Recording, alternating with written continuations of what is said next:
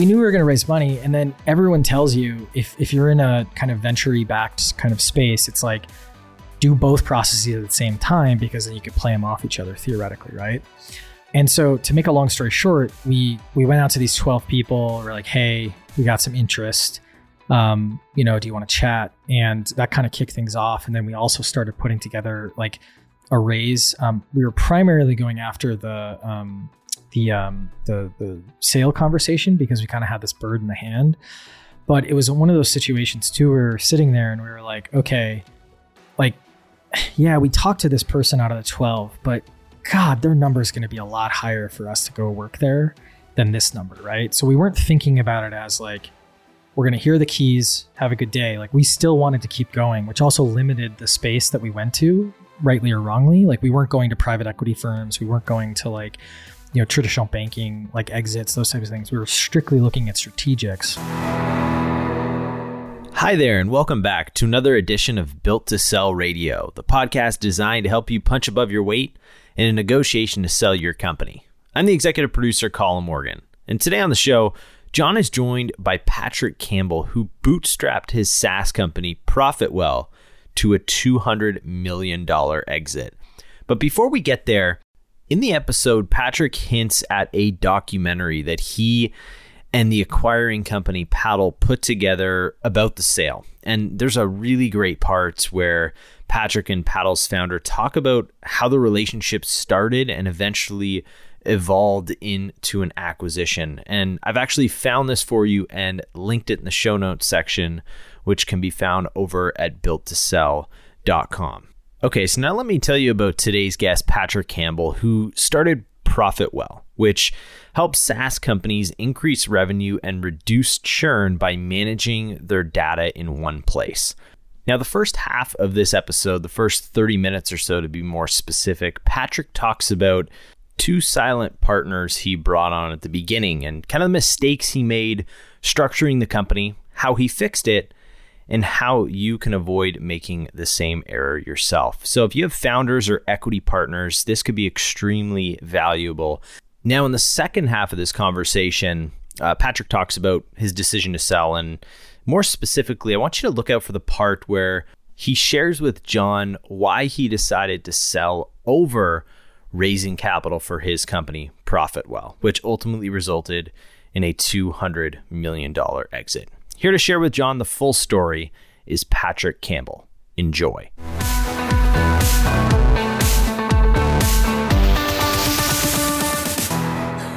Patrick Campbell, welcome to Built to Sell Radio. what's up man how are you good to see you I'm great. I'm great. I'm great. Well, let's get into it. I want to hear the Profitwell origin story because you guys started out in a different business than you ended up being in. So tell me where you started. Yeah, so it it's kind of funny because I think it we had everything we had at the beginning at the end, uh, but it, it just looked a little different. So long and short of it, um, my background's in econometrics and math, so just just that kind of person, uh, for better and for worse, I'll say. And then uh, ended up um, working for big entities. I worked for the Intel community, then I worked at Google, then um, I worked at a small startup, and that's where I had worked on pricing for the first time. So like helping that company figure out its pricing and I wasn't enamored with the culture, um, which was kind of a theme, you know, for those first two, two jobs as well. And so it was very, hey, I, if I'm going to start one thing, um, I might as well do it now because I don't have a mortgage, you don't have kids, those types of things. And so I was like, there's something in this pricing. So jumped out, started my own thing. Um, you know, like a lot of folks listening, working too many hours, um, but those are the hours that were needed, you know, to kind of get things moving. And ended up um, coming up with this like piece of pricing software that you could send a survey to your potential customers or your actual customers or both and it would calculate the numbers and tell you like okay this is what you should charge like your willingness to pay of your customer um, and to make that section as short as possible um, realized really quickly that people loved the end the data but they were very they didn't want to do the work to get the data and they didn't want to do the work um, to interpret the data so they came to us actually, and this is, you know, following your customer. And we're basically like, hey, we'll pay you to do the work. And we're like, okay, great. And we're like, we'll pay you to talk to us and tell us what to do based on the data. And we are like, oh no, you know, VCs don't like services, right? And then they were basically like, we'll pay you a lot of money. And we are like, okay, right? So um, that was kind of the beginning. And what we morphed into, to not go too deep into this, is um, a software company that, you know, had a couple of different products focused on um, basically giving subscription companies. So think of any subscription company you have from a coffee subscription that you might buy to uh, you know a piece of software you use um, that tells you on a subscription, helping those companies um, automate their pricing and automate the reduction in their cancellations. So when you go to cancel, getting in front of you and giving you an offer depending on some data, or if your credit card fails, helping helping them figure it out and um, we did that through a bunch of different things, but you know, we had a free product that gave analytics away for free that 30,000 companies used. And yeah, to make a long story short, it, it turned into this like multi-product software company all focused on helping subscription uh, companies. And so, um, yeah, that's the, that's the rambliest, loosest way I can describe everything. So I just, I didn't want to go too deep in software and SaaS and all this kind of stuff. So hopefully that's helpful.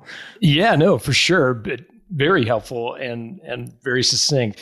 Tell me about the founders. So in the beginning, it was you, the econometrics background, and this idea of getting into pricing.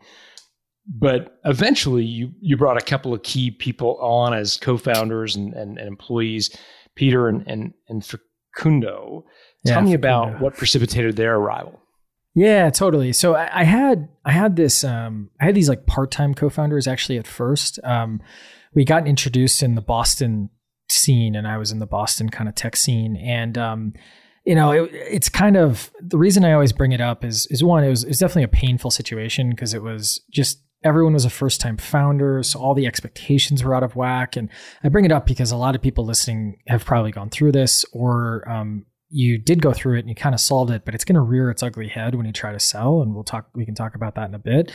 But long story short, I had these part time co founders. They're great. Everything's good now. But it was like, you know, they were going to come full time, then they weren't. Then the equity was kind of set up. So they were going to be full time. So that was kind of a mess. And so it was just me working, you know, 18 hours a day. And then these guys, you know, you know, unfortunately causing like, you know, because their priorities were different. Uh, like why why don't you have an ops person figuring out taxes? And I'm like, well, because we don't have any money. you know what I mean? Like that type of thing. So and it's, you know, it's all good now, but it was it was tough and, you know, made I made mistakes throughout that and they made mistakes throughout that. But um brought on, worked for about nine months and sold i think the first six months so it was like june 15th 2012 to the end of the year sold, I think it was like 110 to 115,000 dollars worth of product, basically.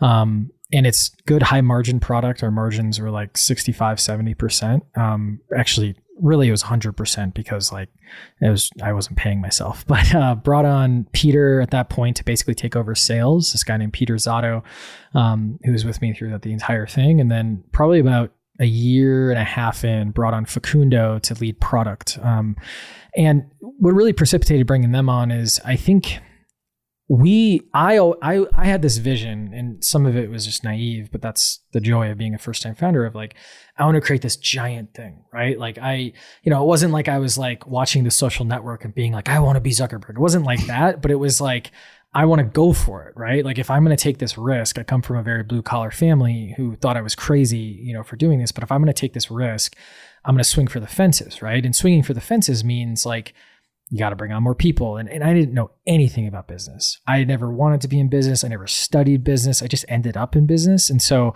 there was a lot of naivete around, oh, maybe I should just build the services business and cash flow it. Like I didn't even know like people did that, right? And so that's that's also why like bringing people on, um, it was like, well, I'm going to need more people that are smart and just as dedicated as I am to to kind of build this thing.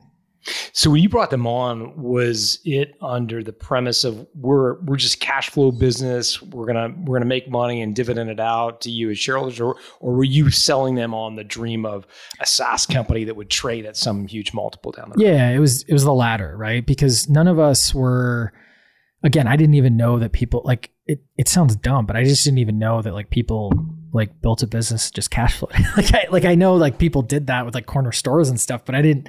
It was like not even the thought, right? Um, and people do that with software companies all the time, but I just didn't know that either, right? So it was, hey, we there's this space, there's this problem. It's a problem that's not being you know handled correctly and then um, between Peter and Facundo is when we I, we started thinking about like we brought Facundo on as a contractor at first um, to kind of build the first app or the second app I guess in this case and, and the idea was okay that was when the vision started broadening from pricing to just more if we get this data, there's a lot of stuff we can help these companies with. Um, and so that was like really, really precipitated bringing him on. But it was this big vision of like, we don't know exactly where it's going to go, but we're all aligned on trying to build like as big of a thing as possible. Um, yeah. And I think that was the right thing too, because there was just so much chaos of like, we have no idea what's going on. And all of us were naive in our different ways, which I think ultimately ended up working out in a good way. How did you figure out the equity split? Because you're the founder, you're the econometrics guy. Uh, I could make a pretty good case that you know you brought the lion's share of the value to the table. Uh, you you got the first hundred and fifteen thousand dollars worth of sales, yeah. but these two individuals obviously were talented in their own way. So how did you think through the equity split, given that they were yeah. both employees as well as you know shareholder? It was really messy. Um, and it was messy because I, I had those other two part-time co-founders. Like this problem wasn't solved within a year. Like it took four and a half years to like solve wow. that problem.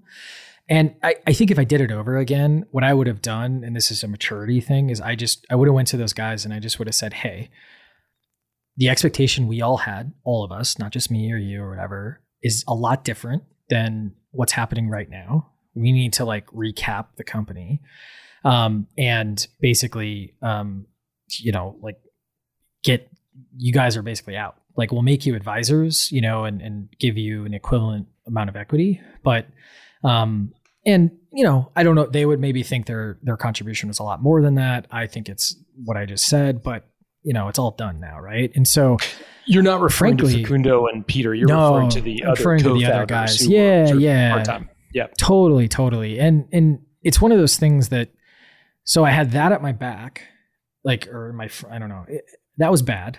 and then yeah. So bringing Peter on was actually really tough because I looked at these guys as actually bringing them on as like my co-founders. Like I didn't say that at the time, but it was like I need full-time people in the business who are kind of generals who are like going after things. Like I, I knew enough to know that. I don't know if I articulated it that. And so Peter, like God rest his soul, like here, like I didn't like he didn't get what he was supposed to get in the beginning.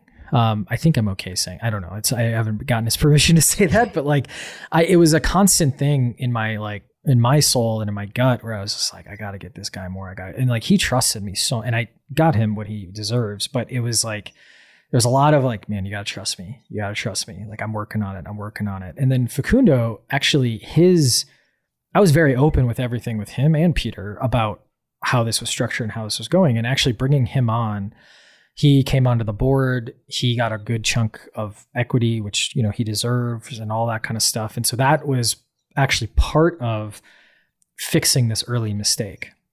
And that early mistake, the way we fixed it was not only just like straight up talking about it and doing stuff, because you have two people who technically have equity and they don't, there's no incentive for them to give it up.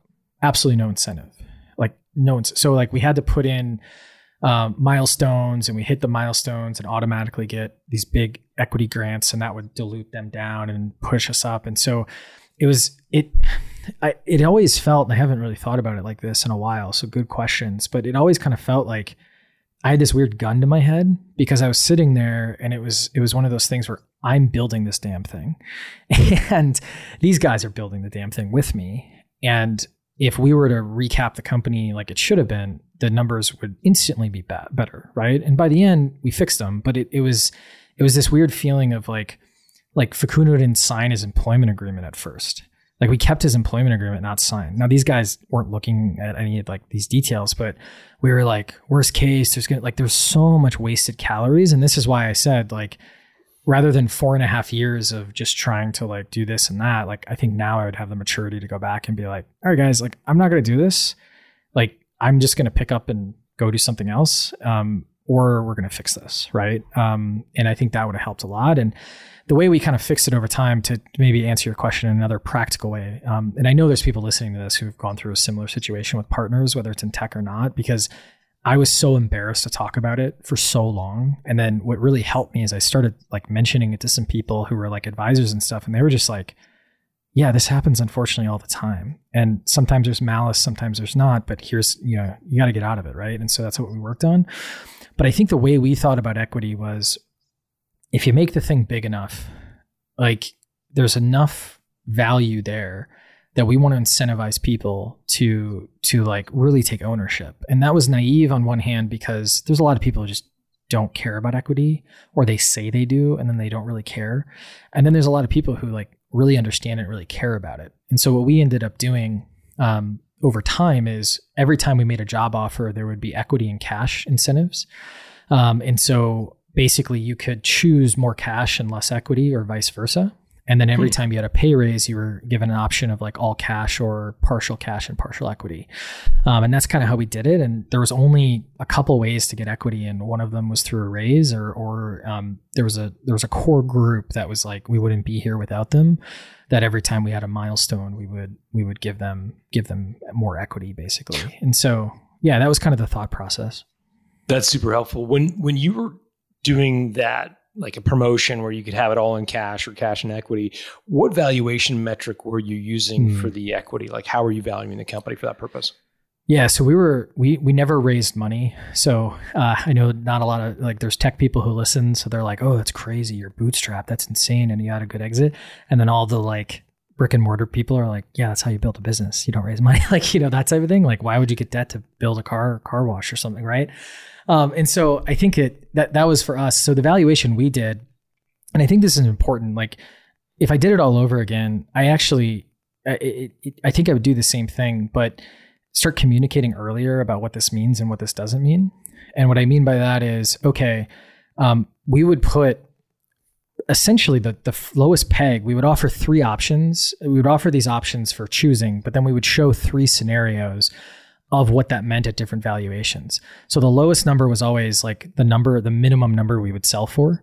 Um, and that was just straight up just judgment between the three of us. Like we wouldn't sell for less than 75 million right now. We wouldn't sell for less than 50 million.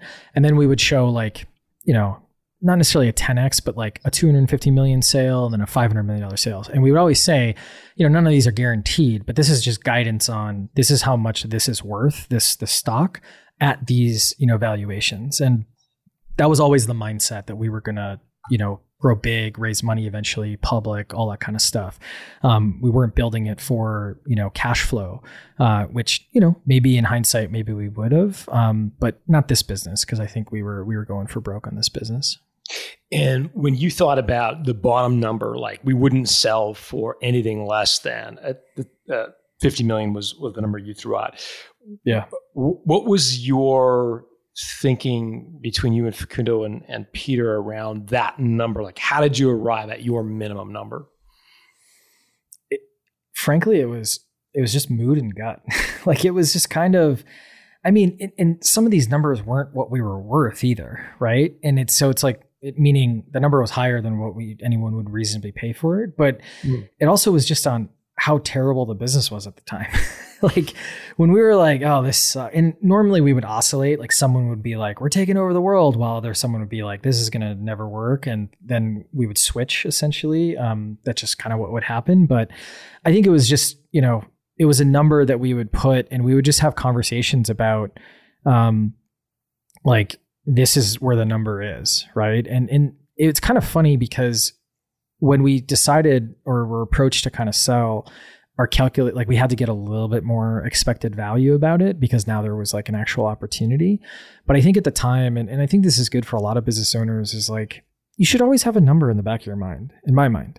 Like and you know i'm starting this little side project right now. Like the number is probably like i don't know a million dollars for the side project no one is going to pay for that side project because there's not even a website right now. But like that's the number right? Like oh i'm going to do this opportunity. And the reason is is because i think it helps you think about the longevity of your business and also think about that like what you're doing has value. And if you think about what you're doing has value you presumably are either okay with that value being flat or you want that number to like go up so you're going to go do things and then 6 months later you're going to be like well now my number's 2 million or my number's 1.5 or whatever it ends up being um, and i think that helps a lot because at the end of the day you're creating enterprise value, whether you have a car wash or you know a traditionally venture-backed tech company. Um, and I think that's important to keep in mind. Yeah, yeah. I want to close the loop on the on the conversation we had about extracting yourself from a difficult situation. And again, I realize it's a bit sensitive, so if you can't get into details, no, it's all we good. can yeah. we can go go around it. But but if I'm paraphrasing what I think I'm hearing about about the original story, is that you had a couple of folks who who you started the business with you were the one putting in the 18 hour days they were on the sidelines and and and kind of giving their opinion and so forth. Um, but but everybody had equity. Yeah. and and then as the business formalized and start to get a revenue and traction you you were like what on earth did i do here? I've given equity to these guys who aren't really you know doing a lot or adding a lot of value because they've gone off and done their own thing. And so you had to sort of extract yourself from that commitment am i getting am i paraphrasing that right Yeah. ish and it's it's a little hard too not because it's, it's sensitive in general but also because i i would say like if you ask these guys they they would say like and they didn't provide zero value in the beginning Mhm. right they knew stuff i didn't know and talking about it but i think that there's a difference between ideas and advice and execution right and i think that in my opinion and i think they would agree execution is where the lion's share of enterprise value should like be given right? Like you always hear ideas are crap or you know the the not so pc version of saying that right? Or mm-hmm. you know ideas are 5% executions 95% like that type of a thing. And so they there was a point where they they did add value in the beginning like from an ideas perspective or from like an education perspective. Then it kind of got into this like you described it as like what am i doing? Like these guys are just a tax. Like they're not helping. Like and part of that's true and part of that's just my you know because it was so different right? So i think it was zero and really it was probably a little bit more. And then it got to a point because they were on our board like this entire time because that was our board that's how it was structured. And they they provided a lot of value when they when we like formalized our board. And w- it was nowhere near what a traditional benchmark of worth was for their um, for their uh, numbers and stuff like that. But it's one of those things where i think that again if i had that conversation early it would have been it, we could have saved ourselves a lot of trust right? Um, and a lot of tax just on stuff. Because i think it, it to, to even show you how much worse it was like our lawyer was one of their sister-in-laws and it's it's like just imagine being in my position like I, I in the worst interpretation these guys are trying to screw me and take advantage of me right? In the best interpretation we're just all naive which i think is the reality right? Or at least i need that's how i need to think because i still like these guys like they're brothers to me. It's just the problem is is that i'll never trust them to the level that i might want to because and it it it's it maybe is not their fault at all because we were just all naive. And if i just would have said hey guys like we just need to redo this and rehave this hard conversation now rather than having little hard or hard hard conversations over four and a half years it could have saved like the relationship i would argue um so And- so what did yeah. so did they put in cash or was it just ideas?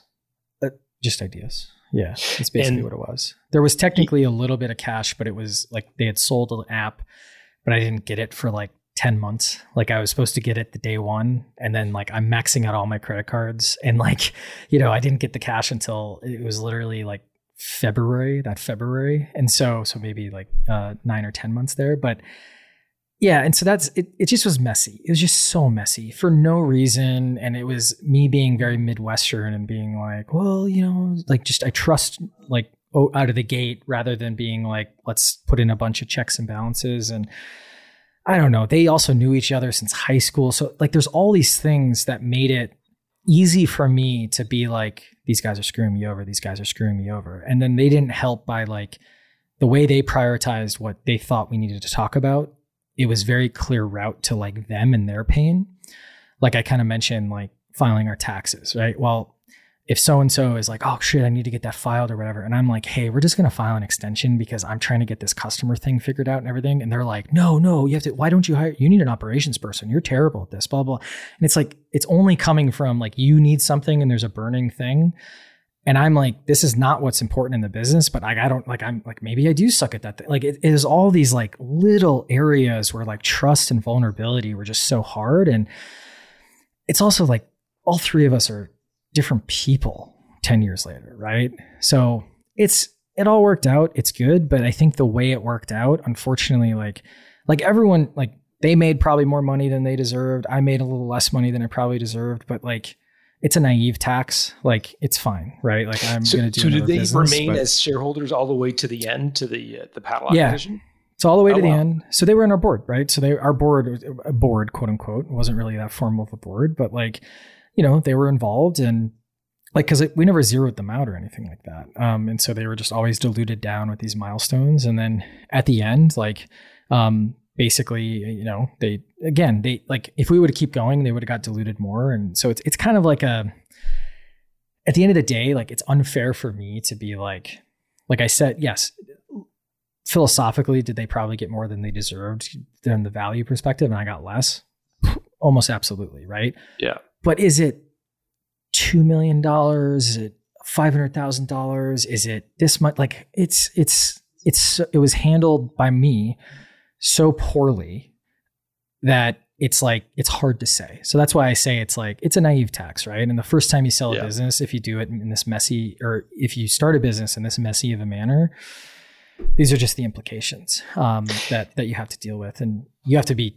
I had to come to peace with that, and that's why, I like, again, I love these guys like brothers, and I'm not like screw these guys or anything like that. But I do know, like, I will never fully trust them the, the way I trust like a Facundo or a Peter, if that makes sense. And I'm not saying that's on them. I'm saying it's on me because I should have handled this in a way, and I probably should still even be like, hey guys, I just want to wrap this up. Like, I think we have had some of those conversations, but I just want to be like, hey, I just want to wrap this up. Like, this is how I feel.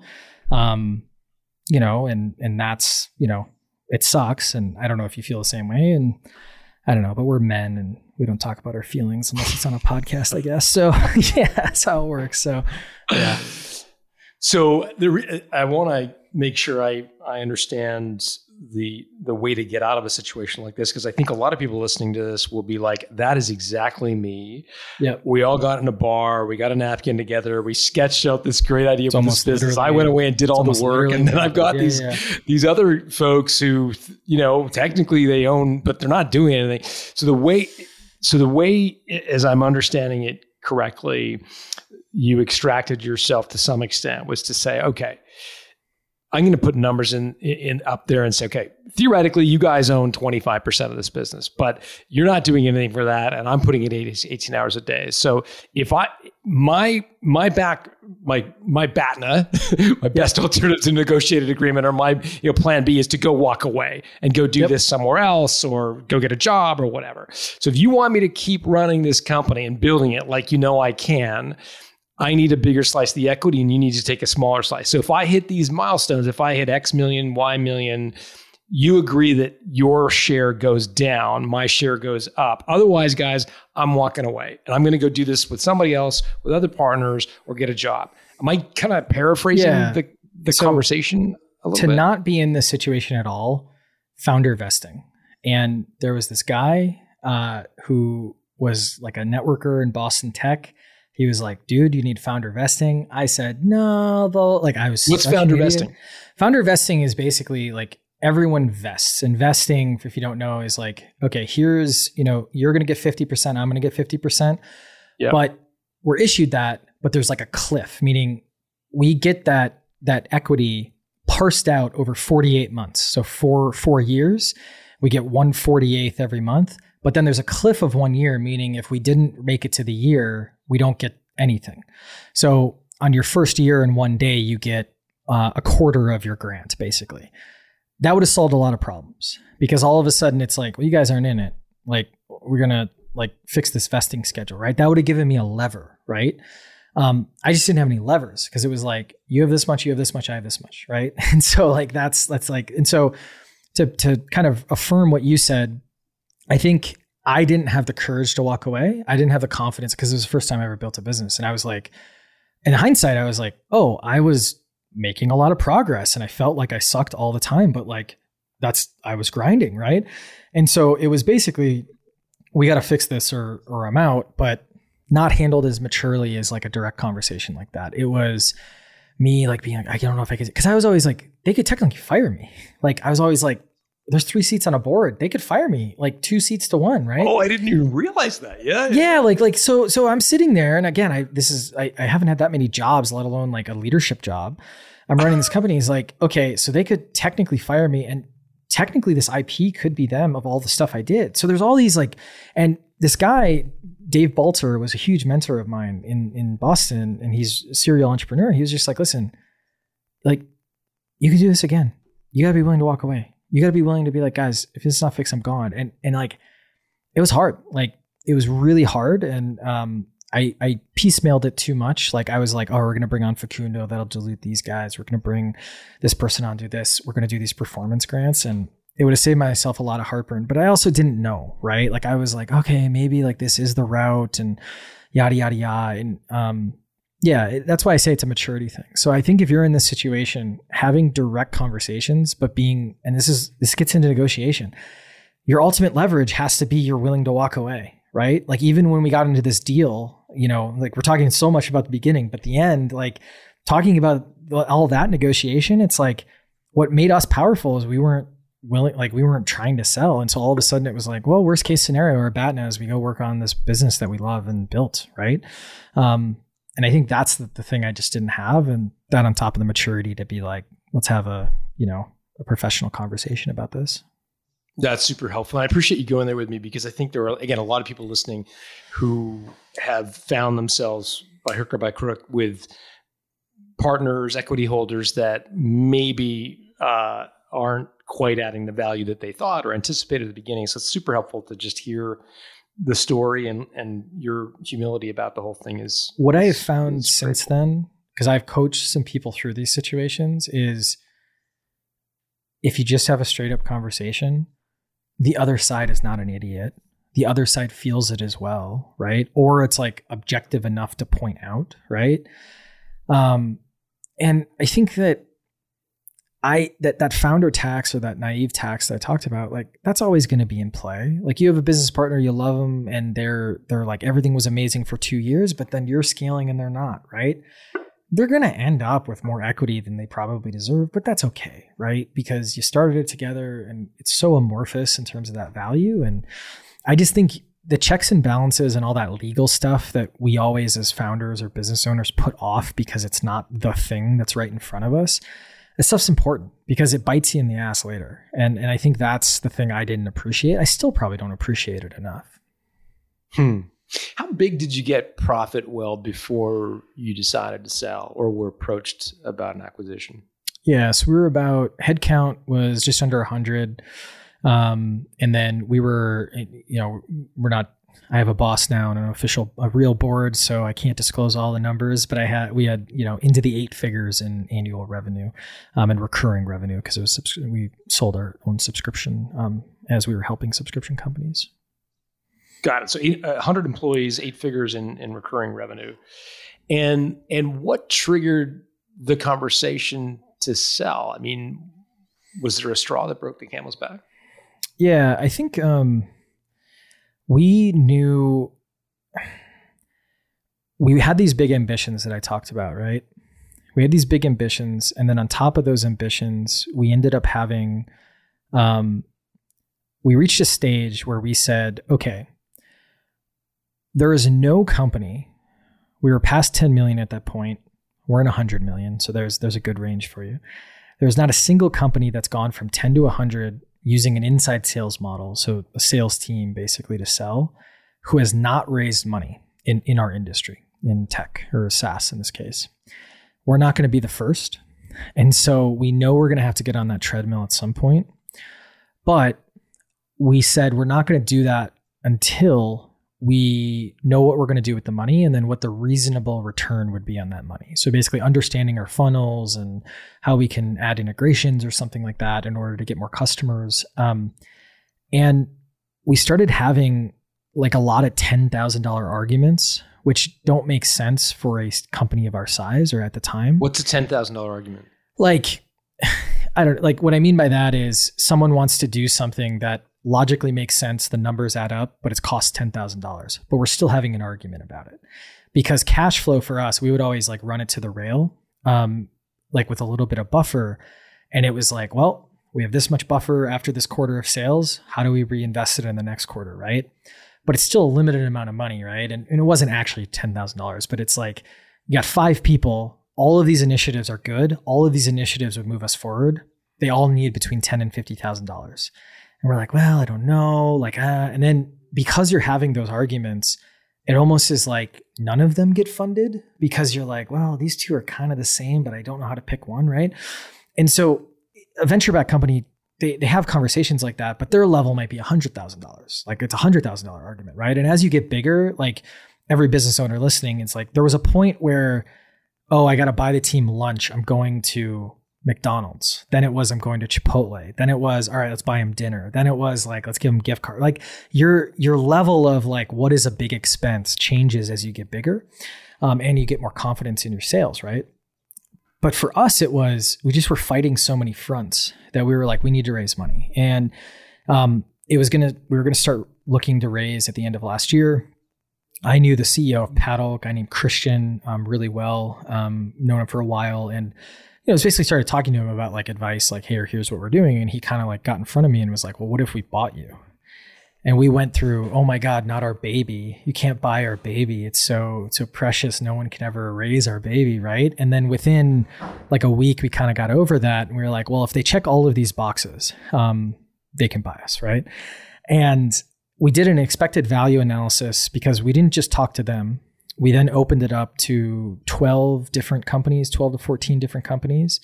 Were you and still open to both an investment or an outright acquisition at this stage or were you had you moved straight over to acquisition?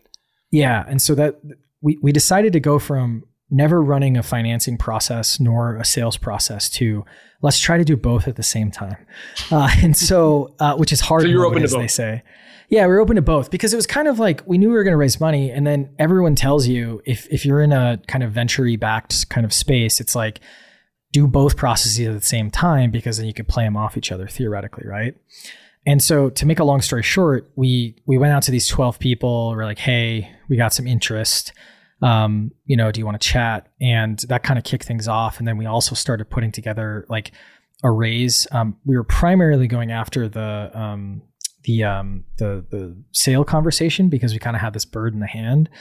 But it was one of those situations too. We were sitting there and we were like, okay, like, yeah, we talked to this person out of the twelve, but God, their number is going to be a lot higher for us to go work there than this number, right? So we weren't thinking about it as like we're going to hear the keys, have a good day. Like we still wanted to keep going, which also limited the space that we went to, rightly or wrongly. Like we weren't going to private equity firms, we weren't going to like you know traditional banking like exits those types of things we were strictly looking at strategics which um, strategics are basically like they would like our product or our customer base or something like that to add into theirs and so um, yeah it was an interesting process and then the raising money on top of it we didn't go deep on that as, as much but we started having initial conversations before our boxes started to get really checked um, what what multiple of i know we can't actually reveal the revenue you were at at the time uh, so totally respect that. At the same time, I'd love to know as you started this process and and identified a, a dozen or so companies to go to, had you started to formulate um, you and Facundo and Peter a sense of what multiple of revenue you might garner in the marketplace, and yeah. what were you guys thinking in your heads? Well, so the advantage of a strategic, it's also the disadvantage of a strategic, is the numbers are very fluffy. because very what fluffy because fluffy yeah so like if, if we go to a pe firm pe firm's going to go growth rate customer size put it through a spreadsheet this is the multiple we can give you there's a little bit of a range right and i think the thing that we didn't realize which was both problematic but also kind of good was we had this free customer base which is hard to value we have actual pure SaaS revenue, so 95% margin revenue. And then we still had that services arm, which was like 50% revenue, 55% revenue at close. And so we're sitting there and it's like, it's hard to analyze that business, right? and so it it became one of these things where we kind of just played the negotiation game, frankly. Like, hey, like we're talking nine figures, right? Okay, here's what we're thinking. Hey, there's this, here's this, that. And then kind of the, the climax of this was I I straight up told Christian, it's in we did a documentary on this, and so it, it's just public. I straight up said, like, hey, if you can get to 200 million, like we have offers that are higher and we have offers that are probably valued at higher because of their stock. Um, but if you get there, the, all the other checkboxes that weren't the numbers, like the roles that we were going to have, what the team is going to have, the mission, the upside, all these other things, those were really, really like all checked. But if you can get to that number, the expected value of the whole thing shakes out, right? Um, and it ended up being not exactly 200 million. And so, um, but it was one of those things where he was like, okay, like he didn't say it just like that, but he like went back, got it, that type of thing. And then, you know, we, we definitely like let the other folks know. Um, and we, we were going to stay true to our word, um, that I gave Christian, but then we did have someone try to come back and like up their offer and stuff like that. And so it was, it was more of a game of like pitting folks against each other than it was like this multiple, right? Because we did have conversations where they would try to give us multiples on different things and we would go, you're not valuing the free customer base and they'd be like, well, blah, blah, blah. we're like, well, this other company is valuing the free customer base. Like, and it kind of got into more of a negotiation and sales process than it did like a financial process, if that makes sense.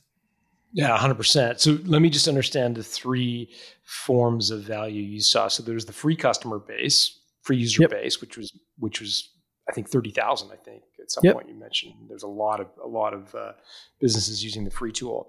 And then you had you had annual recurring revenue, like pure play SaaS revenue. Yep. And, and and then you also had some services revenue. Yep. And and and just to, the proportions, obviously the free is free. The ARR, did you say it was ninety five percent ballpark? Uh, ninety five percent margin. So ninety five percent margin. Margin. Okay. Yeah, yeah, yeah. What proportion of your revenue would have been ARR versus uh, services? So it's hard because technically it's all ARR because it was okay. all subscription contracts. So 100% of it was subscription contracts. I mean, maybe like 5% one time deals here and there. The split between the pure software and the, um, the service subscriptions was closer to like 50 50. Um, yeah, that's helpful. And the pure software was trending to take over a proportion of it. Um, and so, yeah, and it was hard too because I think a lot of these numbers, when you get into it, like unless you're a pure play or you're part of a roll up, like someone's trying to buy you as part of a roll up, like there's a lot of that happening in like the HVAC world and dentistry and stuff like that. It's like in those worlds that it's hard to kind of negotiate because you might have two roll up entities trying to buy you and you can kind of play them off each other. But there's a little bit of price fixing unintentionally happening because there's a model that they're fixing and both models are probably very similar for us, there was enough flexibility where it was like, again, our BATNA was we just go raise money and still create a great business, right? And I think that helped us a lot too. Um, it even helped us in diligence because diligence, there's a, like there wasn't any big bombshell in diligence. Like once we had agreed on a price and the LOI was signed for the paddle, like we didn't try to reprice. There was anything like that. Um, we could have tried to reprice on certain things. They could have tried to reprice on anything. But we kind of Christian and I talked, and I think this was really important too, the relationship. And so what I recommend to people is if you're ever going to sell your business, and sometimes you don't think you will, but if you're listening to this, you're probably thinking you'll sell your business one day. Um, build those relationships earlier like I'd known Christian for like six years for the conferences and stuff like that, and I'd known you know the corp dev person at this company and the corp dev person at that company. Um, and I think it's really important to build those relationships because then when you get to this, all right, we're going to get married stage, it's kind of more of an arranged marriage feel because you haven't worked together, right? I was able to go to Christian and be like, hey man, like if you're good with this number, like I'm good with this number, but we don't want horse trading on either side later, right? Assuming there isn't, you know, like negligent, you know, bad stuff that was found in diligence, right? And, and we agreed on that and we stuck to that, right? And we also kind of had this red phone concept where when the lawyers were doing their jobs, our lawyers and their lawyers, which is, you know, trying to get the best for their side, we were able to call each other and be like, hey, like, can we just, you and I just figure this out and we'll tell the lawyers what to do? Because there were conversations we had with the lawyers where, oh, we just talked for a half hour about something that cost 15 grand, but we spent 30 grand talking about it. And it's like, it's like Christian and I would be on some of these calls and just go, we text each other and be like, do you just want to split this? And you'd be like, yeah. And I'd be like, cool. Uh, Christian and I have been talking. Uh, we're just going to split this. And the lawyers would hate it, but it just, we had that relationship. And there's some reasons you shouldn't do that. But I think it's just one of those things that it's, it's hard emotionally when you get through these processes for so many reasons. And you're going to think, oh, they're going to try to screw you, this kind of thing. And I had three people had gone through sales before that I would text and I like, hey, can you kind of be my Sherpa through this? And anytime I felt that, I'd be like, hey, is this like unreasonable? And they'd be like, no, it's really standard. Like you're fine. And that type of stuff would happen. And what, what kind of what kind of stuff did you text your buddies, the three people that have been through it before? Can you give a, a specific example of something you would have said? Is this kind of standard? Like, have you ever heard of something like this before? Yeah. Um, things like they would ask so we we they would ask for um, so one really practical thing we we were not as organized as we should have been. And uh, well we were not organized for a sale let's put it that way. Um, should we have been organized? I don't know like probably for our stage but we wouldn't we wouldn't prioritize ops and finance like the mechanics of ops and finance because that wasn't putting the money on the field in the right way. And we were just getting to a point where a really good financial person or really good operation person would start to add a ton of enterprise value. So we had one guy who ran all of operations and finance. Um, his name's Andy. He's like a tank. Like you know, he's he's not like I am a savant. He's like I'll go figure it out. It's not going to be perfect, but it'll be done and legal and compliant and all that kind of stuff. And so I think that what happened is um, we just the reason I was bringing this up is because I wish we got really good advice. We just didn't follow it correctly. We got advice that we should prep the company for sale and just do that a couple of years ago and just like prep the company for sale, get everything in order. What we should have done is we should have went to our lawyers and said, "Hey, we're going to prep the company for sales 5 years ago. Can you send us the last diligence checklist that you used for a business sale of any kind, that would have been amazing. Instead, what we did is like, well, what do you think prepping the company for sale means? Uh, I think maybe means putting the DocuSigns all in the same place. All right, yeah, let's go do that, right? So that we kind of did it logically when rather like these these DD requests, these diligence requests are pretty standard. So I bring that up because not only because I think that's a really helpful tip, but also because all of a sudden sitting there, we were we were we were like, oh, they're asking us for, um, I mean, like, they're asking us for this compliance thing with the Department of Justice, right? We've never talked to the Department of Justice, right? Like we have no idea, right? And so we go to the we go to the the I went to those guys and I was like, hey, is this? And I always ask them separately because they'll all give different answers sometimes, and all of them were like, if you don't have it, just say you don't have it, right? Like it was that type of stuff. We were like scared if we didn't have something, we were just like really bad and it would like throw everything off. And we had already told like our very core management team. And so tanking the deal had implications, right? We weren't, we were willing to do it under the right circumstances. But um, so there's a lot of that stuff. I think that we also, towards like the end of diligence, Paddle was like, all right, great, let's start figuring out integration.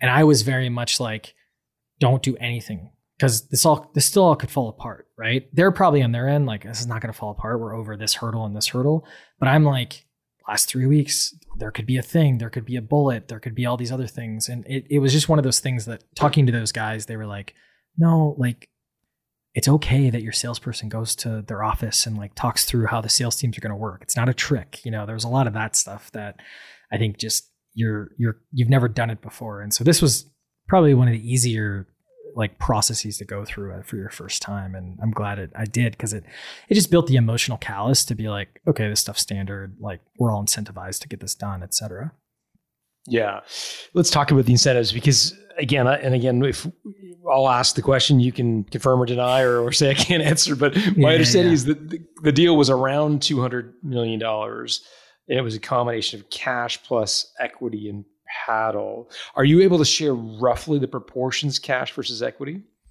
Yep. So it was over 200 million, um, and it was uh, basically half and half. Got it. That's helpful. And then I, I listened somewhere to a podcast in prep that that as a result of this deal, uh, you minted 13 new millionaires with you know employees of Profitwell or shareholders of Profitwell. Uh, 35 people walked away with six figures of uh, you know consideration, and yep. a full hundred or so kind of got some consideration in the deal. Yeah. Um, am I getting those numbers ballpark right? Yeah, that's about right. And that's that's total consideration. So, you know, I'm sure there's someone who's 13 oh those 13 that technically they didn't get a million dollars in cash, but you know, they got cash right. and equity. So of the consideration, yeah. Yeah, total consideration. That's what's that feel like? feels pretty cool. I think uh I don't know. I think I it's it's kind of funny because I posted this on Twitter actually, and some people were like, "Yeah, yeah, yeah," and they were kind of talking crap about people who don't do what we did. And I don't like. I think if you there's totally justification for you retaining 100% of your equity. Like I think that's totally like if you're a business owner and even if you have 100 people, you still retain 100% of it. I I think I would want to if I was your friend, I'd be like, you did all of this like from an enterprise value? Like maybe your core executives should get something right? But i i don't judge it right? I think i just think it feels cool. I think it's like i wanted to be known as a founder who everyone gets paid right um, I think that's the thing that I want, where it's like everyone gets paid and I, will take care of you. Yeah, I got the most because you know I was there first. you know that type of a thing, right? It's not a, you know, it's not you know equal equal uh, distribution here, but um, you know, like it, it is also kind of funny too because we literally announced it. So signed the thing. We did a split signing close, which I didn't know what this meant. So just for folks listening, we signed on one day, and then there was like two weeks of like closing stuff, like kind of like closing on a house, you're like, we had to get everyone to sign employment docs and there was a couple of cleanup things that type of thing. And so um, what was really interesting about it is we announced we signed april 8th i think it was and then that monday which uh, was like the 11th um, announced to the team the team kind of knew something was going on because we flew people in and all that kind of stuff. And so announced it and then i went into like 80 to 90 different one-on-ones like just just like with everybody and like telling them all right this is what you're getting. Here's your offer from paddle. Here are the options on top of what you're getting that you're going to get in paddle which is kind of cool. And mostly everyone got a raise. There were some folks that we had already upcycled their comp um, prior to the things. So there's some like no one made less money but um, mostly everyone got a raise which was kind of cool. And i think when you go through those conversations i had people cry over $10000 of joy like tears of joy and I had people pissed over six figures, like I didn't deserve enough, etc. And so people are weird and you don't know who's the one who's going to cry and who's the ones who are, going to like that was another thing like money is just weird. Money is weird with people and i i it was kind of caught me off guard. Most people are just kind of like oh this is great thank you like and stuff like that. But then plenty of people would have very uh, intense reactions and um, mostly all positive. A couple of them were were kind of negative, but you know we took care of that too. Like anyone who was like I deserve. Like there was one person that thought they deserved more, and we were like, well, you, you always chose cash, or you did choose cash the last couple of times, etc. And, and like in their raises, and then.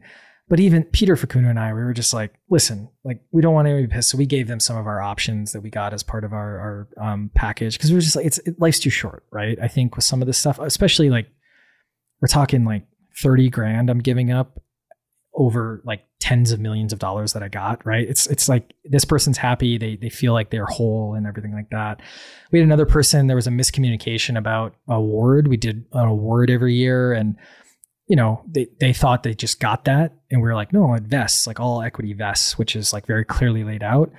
But it was like 10 grand and we we're like, here's a 10 grand. You know, it's just like, it's not worth um, the quibbling. Now, there were some people that, there was one person, um, I won't get too deep into details because I think people could figure out who it is, that like they, it, there was no justification for their negative feeling.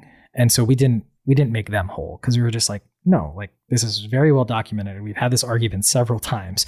Like before all this happened, like like we're not gonna you know but but whenever there was like a little bit of ambiguity we tried to take care of the team did the process of those 80 to 90 one ones leave you with more or less faith in humanity? That's a great question. Um,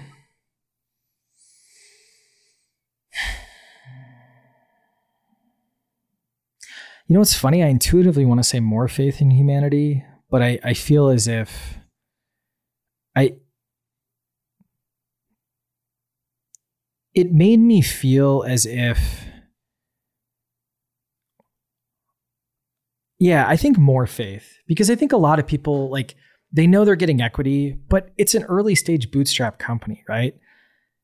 They they think it could be worth something one day, but the more astute of them are like, I kind of have to assume this is zero, right? Like that's how they're thinking about it. And that's, you know, when you invest in a market or whatever, you should always like assume it's going to be zero. It's probably not, but like assume it'll be zero, right? And so I think a lot of people like I'll tell you, like sending the email to the people who are no longer with the company who had equity, especially those that like did not leave under great circumstances. It sounds petty, but that that helped me because the number of so one, I got, you know, like it was nice to be like, yeah, I got you paid. You're an ass, but I got you paid, right? Um, but it was also like the number of people who kind of like responded to that. And I didn't send a petty email. I, I sent like, hey guys, just letting you know, congrats, blah, blah, blah. And I got a number of responses that were like, hey, um, I know I was difficult. I've grown a lot from it. Like, thank you for taking care of us. Because the other thing that people don't realize is if you're doing a private company sale, everything is negotiable. I could have went to paddle and been like, "Hey, if I don't get 95% of the consideration, like I'm not selling the company." I would not have done that and and, and but it, but like you could do that, right? Like we could have screwed over the people who are no longer at the company. Like there were opportunities where the lawyers not intentionally, but just through their logic were basically offering up options to like make someone less consider or group less consideration and me more consideration. So it kind of took like a good kind of compass to be like, no, this is the spirit of what we've said, the spirit of what we said. Even if we made a mistake and gave that person too much equity, they're going to get it. Right. So I think that helped because people saw that and then they recognized, like, okay, I thought you wouldn't do the right thing, but you guys did the right thing. And, and that gave me faith in humanity because it was like, okay, like people see that, you know, it's not just cold blooded capitalism. It's like, you know, like we're, we're going to take care of people and stand by our word and they therein are going to, you know, recognize that, which I think is, gives me faith. Awesome.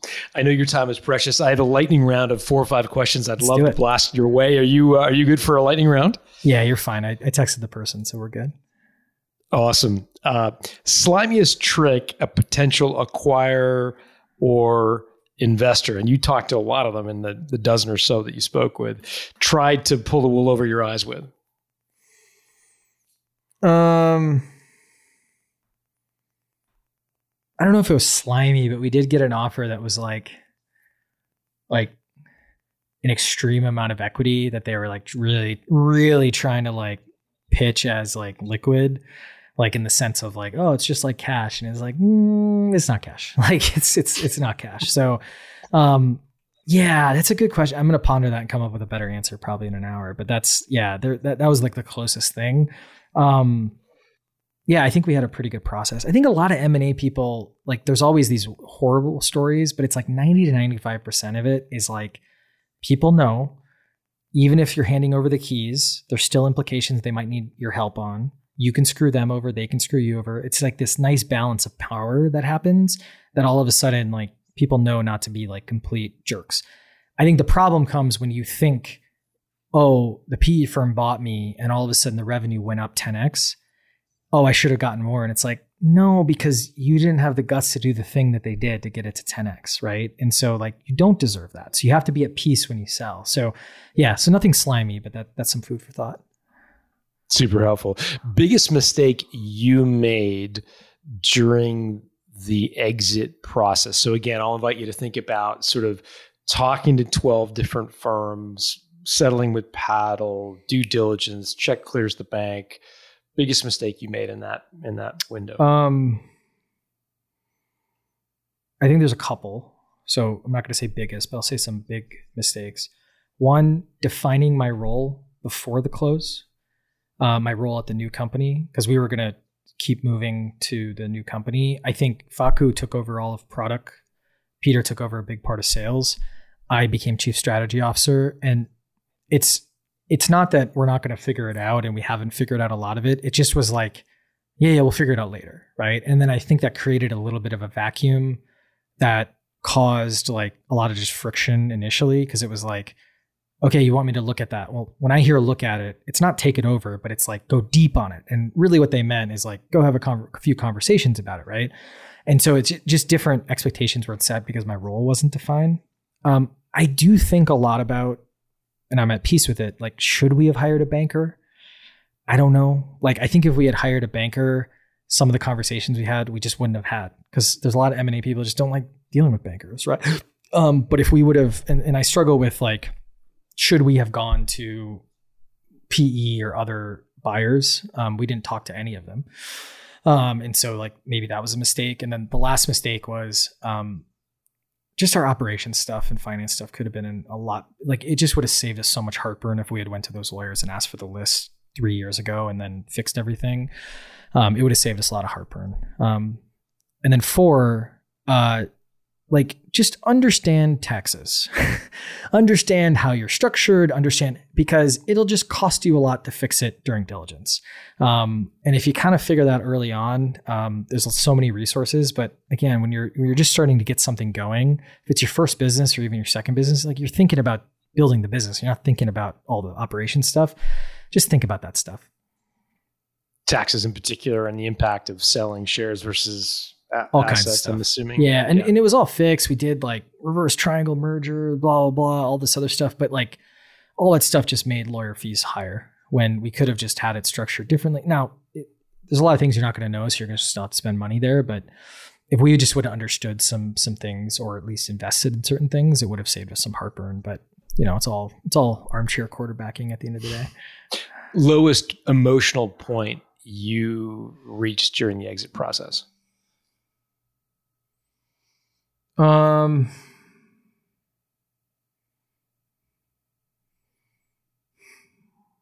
there wasn't one point. It just was a lot of like up, down, up, down, up, down, up, down, because you don't have perfect information. You guys are technically against, not against, but like on the other side of the table.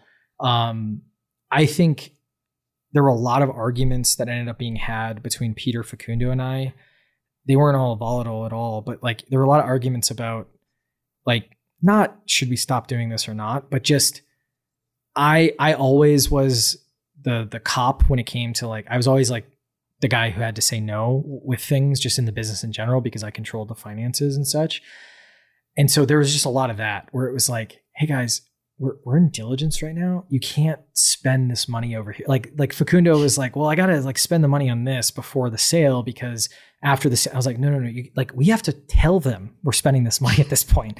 like you can't just like do that. And he, he thought he was doing the right thing, but it was just a lot of like I had perfect information or mostly perfect information and they didn't.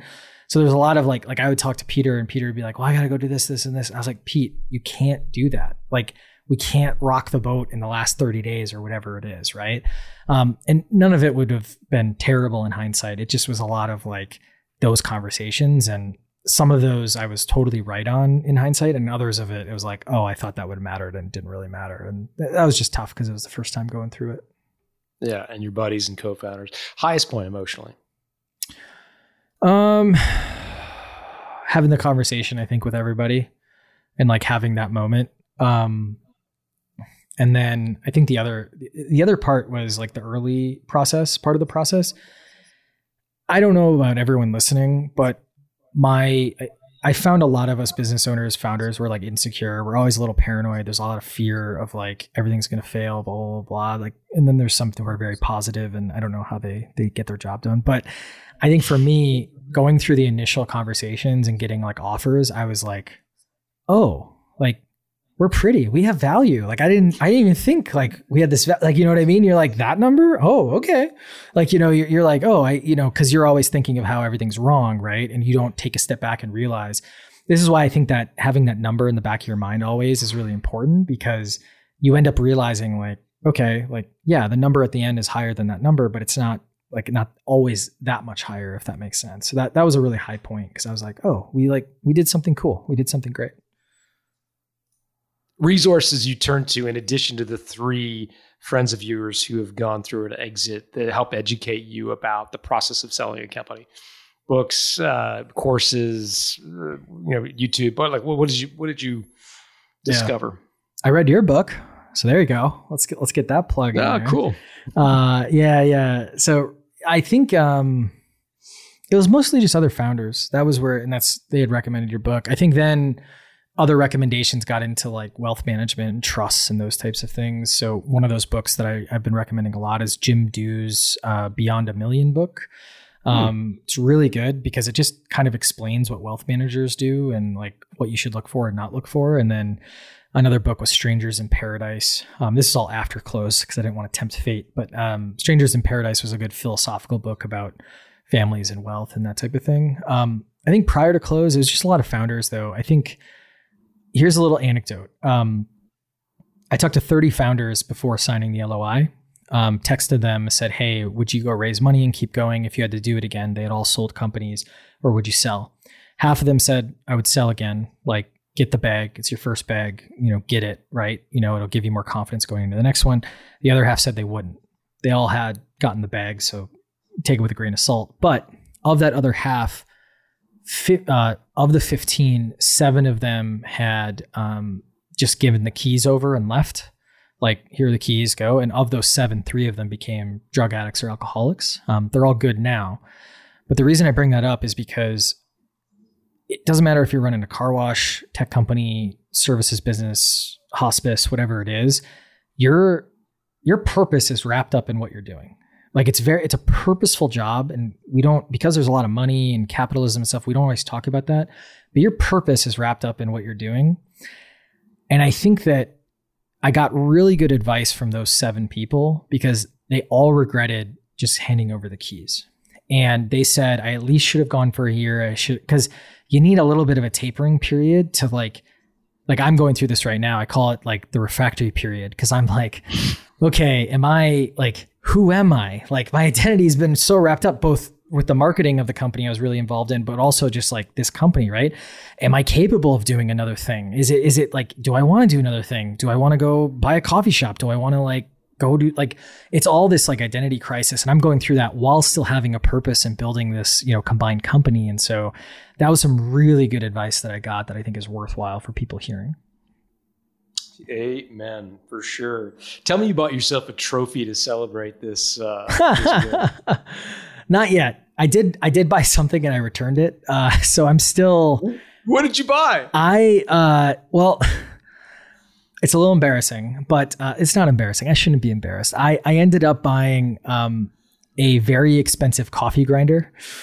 And I, I love coffee, but I don't love coffee to this extent. But it just looked so cool, and it, it was by this like um, industrial designer that I really like have liked their stuff. You cheap bastard! You took back the coffee grinder. You sell your company for two It was dollars. it, it you- was forty five hundred send back dollars. the coffee grinder. It was it was four and a half grand. So yeah, I did return it. And the reason here's the reason I returned it. The reason I returned it is Jenny and I, my better half, we um we've always like I made like I, I really put out there that like finance stuff is important to me to like be purely communicative on. Um, it's like the biggest reason that couples break up is because there's always this weird trust with like finance. So we've had combined bank accounts. We try to have a money mission, and our mission was to like pay off our house really early before the sale and everything. And we always like, I, I can't remember the limit exactly, but before this, it was like, hey, if you're gonna like, don't worry about spending money, but like, if you're gonna spend over this amount, at least have a conversation about it, right? So we just had a basic. And I went over the limit with this four and a half thousand dollar coffee grinder, and she kind of called me out on it. She's like, "It's fine," but also like, and I was like, "You're right. You're totally right." And so I returned it. But uh, yeah, I, I'm still I'm still thinking about Amazon purchases too much. Um, yeah, it's it's. I hear it takes a little while to get used to it, but I'm also really cheap, so I don't know. We'll see.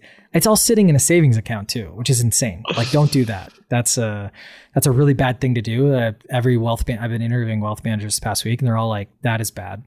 Please stop doing that." And I was like, "But I don't know what to do with it." And they're like, "That's fine. Put it in a Fidelity account or something, just so it's safe, you know, versus the FDIC uh, limit." So anyways well that's another podcast to, to solve um, that no one should listen to because it's a very privileged privileged podcast episode Patrick, I can't thank you enough for doing this. Where could people find you if they want to reach out on social? What's the best place?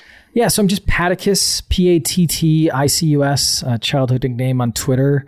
Um, I'm also like LinkedIn. I don't really check Patrick Campbell on LinkedIn. I don't really check my LinkedIn messages, so um, probably easier to find me on Twitter. And I think this type of podcast, I'm, I'm happy to give my email. It's pc at patticus.com. Um, feel free to hit me up. I'm happy to help or give advice, or if you're like, I'm going through this. It doesn't matter if you're not if you're a tech business or not. Like a lot of these processes are very much the same, so I'm happy to help. Well, it's a very generous offer. Uh, and we'll put all that in the show notes at builttosell.com. Pat, thanks for doing this. Appreciate it, John. And there you have it. I hope you enjoyed John's conversation today with Patrick Campbell. For show notes, including links to everything referenced in today's episode, including the documentary which I mentioned in the interview, along with definitions for some of the more technical terms that were used, visit the episode page, which can be again found over at builttosell.com. If you enjoyed today's episode, then be sure you're subscribed to the podcast. If you love this podcast, and we would ask that you head over to Apple Podcasts, where there you can leave a rating and review. It truly helps the show grow and get it in front of more people just like you. If you know someone who would be a great guest right here on Built to Sell Radio, you can actually nominate them. You can head over to builttosell.com slash nominate, where there you can nominate either yourself or someone else to be a guest right here on the podcast with John. Special thanks to Dennis Labataglia for handling the audio engineering, and thank you to our community of certified value builders who help us bring our message to you. Our advisor community are experts in helping you build the value of your company. To find an advisor or learn how to become one yourself, head over to valuebuilder.com. I'm Colin Morgan. Talk to you again next week.